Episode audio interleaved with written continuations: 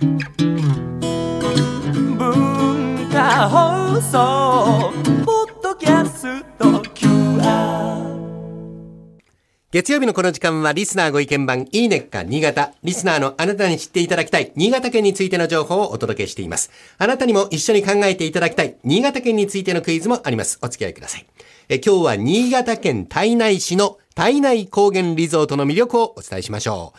え胎内にはどんな見どころがあるのか、え紹介者の方とお電話が今つながっております。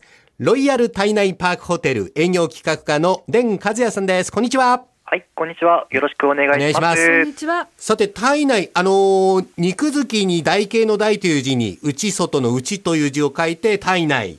これ、あの、どんなところなんでしょうか？はい、えー新潟県の北部に位置するとても自然豊かなところです。はい。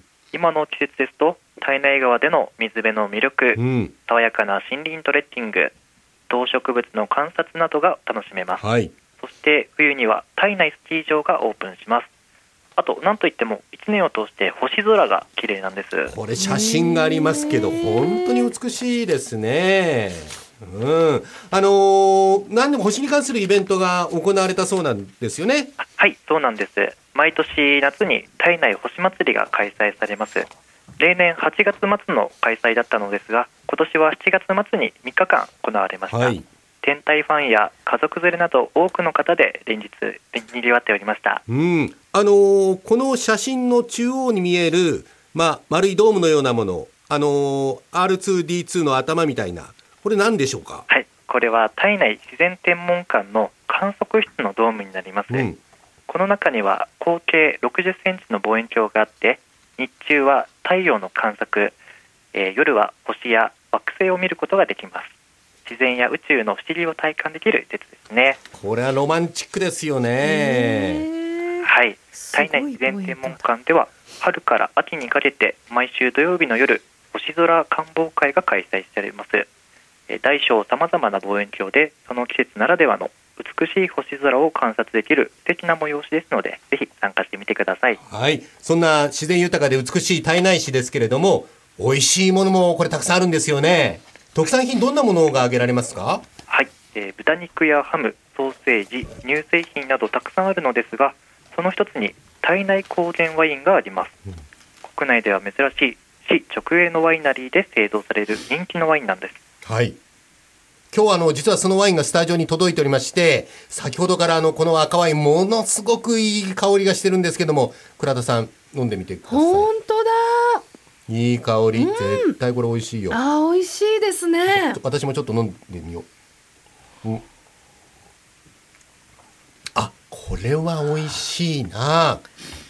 ちょっとあの酸味がやや強めという感じですかね。重厚な味ですね。ねあのーこれはどんなわ赤ワインなんですか？はい、えーこちらはツバイゲルトレーベというワインで、はい。柔らかな酸味や豊かな果実味が特徴です。うんうんうんうん確かに。はい、熟した木いちごやブルーベリーの香りが口いっぱいに広がります。今来た今来た。レンさん今来た。すごいいい感じで口いっぱいに香りが伝わった。有名産地や大手メーカーのワインを抑え、2年連続で金賞を受賞した一品です。素晴らしいですね。星空とワイン、この組み合わせロマンチックですよね。あの、やっぱりお泊まりがいいですよね、レンさん。はい、その際はぜひ、ロイヤル体内パークホテルへどうぞ。美しい星空に近づける露天風呂もございますし、ワインとともに地元特産品を使った料理も楽しめます。はい。近隣のアクティビティスポットからのアクセスも抜群です。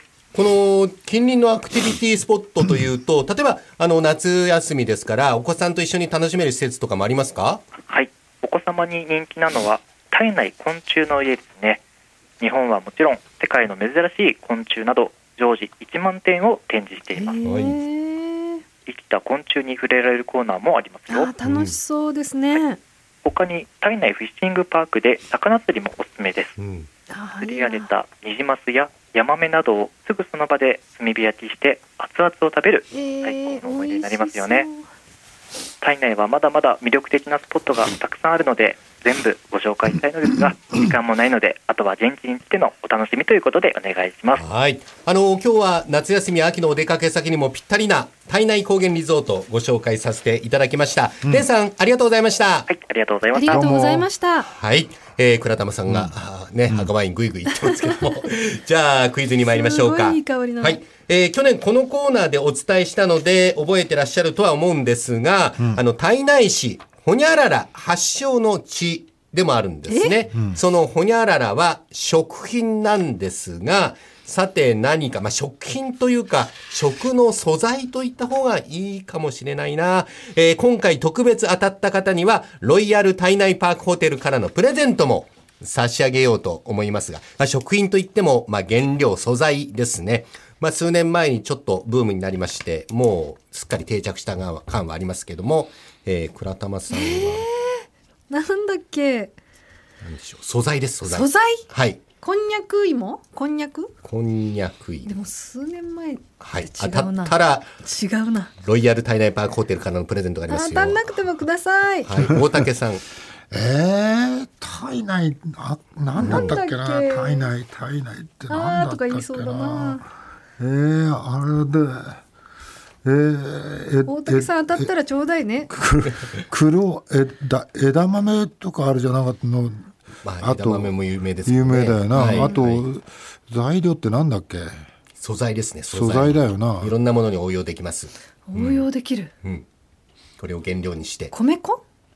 く草？変えますか？倉玉さん。米粉にしようかな米粉にします？はい。こんにゃく変えて米粉。